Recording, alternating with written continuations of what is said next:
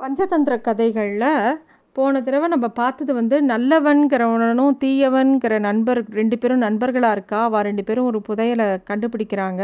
அதில் தீயவன் வந்து நல்லவனை ஏமாற்றணும்னு நினச்சி அவள் அப்பாவை பொய் சாட்சிக்கு கூப்பிடுறான். அப்பா நீங்கள் ஒரு மரத்து பின்னாடி ஒழிஞ்சு நின்று பொய் சாட்சி சொல்லணும்னு கேட்குறான் தீயவன். அப்பா அவள் அப்பா வந்து நீ பண்ணுற காரியம் எப்படி இருக்குது தெரியுமா?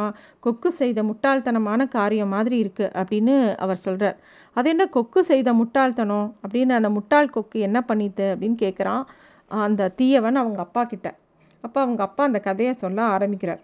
ஒரு அழகான ஏரிக்கரையில் ரெண்டு கொக்கு வாழ்ந்திருந்த வாழ்ந்துன்னு வந்ததான் அந்த பெண் கொக்கு வந்து எப்போ பார் முட்டையிட்டு குஞ்சு பொறிக்கும் போது அங்கேருந்து ஒரு பாம்பு எடுத்து எடுத்து அந்த முட்டைகளை சாப்பிட்டுடுறது. ஆண் குக்குக்கும் பெண் குக்குக்கும் ரொம்ப வருத்தமாக இருந்தது. என்ன பண்ணுறதுனே தெரியல. எப்படியாவது தங்களோட குழந்தைகளை காப்பாற்றணும் எப்படியாவது அந்த பா பாம்பை சாகடிக்கணும் அப்படின்னு யோசிச்சுட்டே இருக்காங்க. அப்போ வந்து இன்னொரு சமயம் குஞ்சு பொறிக்கிற நேரம் வரும்போது ஆண் கொக்கு வந்து நீ கவலைப்படாத. எப்படியாவது இந்த கு குஞ்சுகளை நம்ம காப்பாற்றிடலாம் அப்படின்னு சொல்லிட்டு. அப்படியே நாட்கள் நடந்துட்டுருக்கு. அப்போ வந்து இந்த குழந்தைகளை எப்படி காப்பாற்றுறதுன்னு ஆண் கொக்கும் பெண் கொக்கும் பேசிக்கிறது.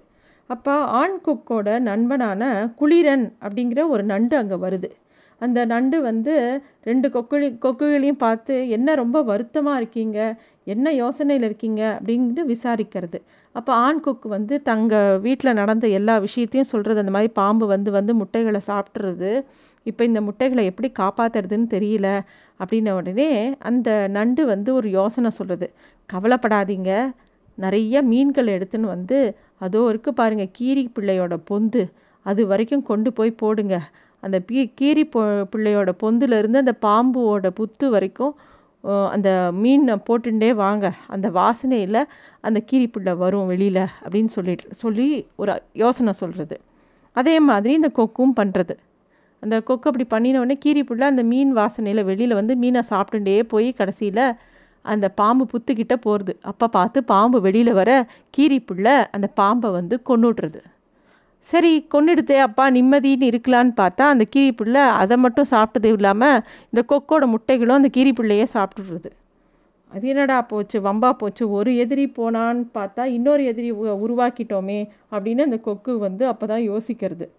இந்த கதையை தான் அந்த அப்பா வந்து அந்த அவரோட மகனான தீயவனுக்கு சொல்கிறார் ஒரு எதிரியை அழைக்கணும்னு திட்டமிட்டுட்டோ புதுசாக ஒரு எதி எதிரியை உருவாக்கிக்கிற மாதிரி இருக்குது நீ சொல்கிற விஷயம் நீ வந்து பண்ணுறது சரி கிடையாது அப்படின்னு சொல்லிட்டு அவங்க அப்பா சொல்கிறார் தீயவன்கிட்ட.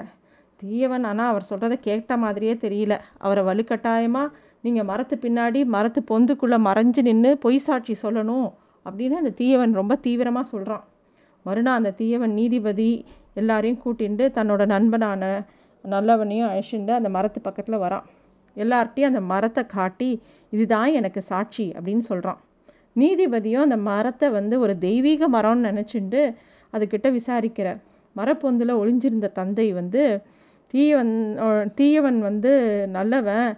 மீன் தீயவன் வந்து அந்த பொருளெல்லாம் எடுத்துன்னு போல தீயவனோட நண்பனான அந்த நல்லவன் தான் அந்த புதையில எடுத்துன்னு போயிட்டான் அப்படின்னு மர மரம் மாதிரியே பேசுகிறார் நீதிபதியும் அந்த மரத்தோட சாட்சி எடுத்துட்டு இந்த நல்லவனை வந்து தண்டிக்கிறார்.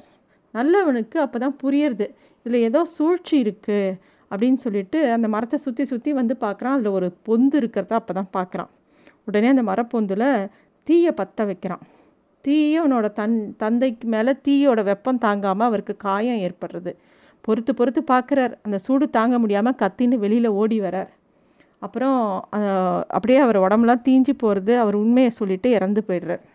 உடனே அந்த நீதிபதி வந்து அந்த தீயவனன் மன்னர்கிட்ட கூட்டின்னு போய் இந்த வழக்கை எல்லாத்தையும் சொல்லவும் மன்னர் வந்து அந்த பணத்தை எல்லாம் தீயவன்கிட்டருந்து வாங்கி நல்லவன்கிட்ட கொடுத்துட்டு தீயவனுக்கு தூக்கு தண்டனையும் கொடுத்துட்றார். இந்த மாதிரி நடக்கிறது. இந்த விஷயத்தை தான் கரடகன் வந்து தன்னோட சகோதரனான தமனகனை பார்த்து சொல்கிறது பாம்பை எவ்வளோ நாள் தான் பால் ஊற்றி ஊற்றி வளர்த்தாலும் அது தான் வளர்த்த வரையும் இல இரக்கம் இல்லாமல் கொண்டுடும் அது மாதிரி தான் நீயும் இருக்க. உன் கூட இருக்கவே எனக்கு பயமாக இருக்குது இனிமேல் நான் உன் கூட இருக்க மாட்டேன். இனிமேல் நான் உன்னிடம் தேவதத்தம் போல தான் நடந்துக்க போகிறேன் அப்படின்னு சொல்கிறது உடனே அந்த கரடகன் சொல்கிறத கேட்டவுடனே தமரகன் கேட்குறது யார் அந்த தேவதத்தன்? அவன் எப்படி நடந்துட்டான் அந்த விஷயத்த சொல்லு அப்படின்னவுடனே கரடகன் தேவதத்தன் கதையை சொல்ல ஆரம்பிக்கிறது.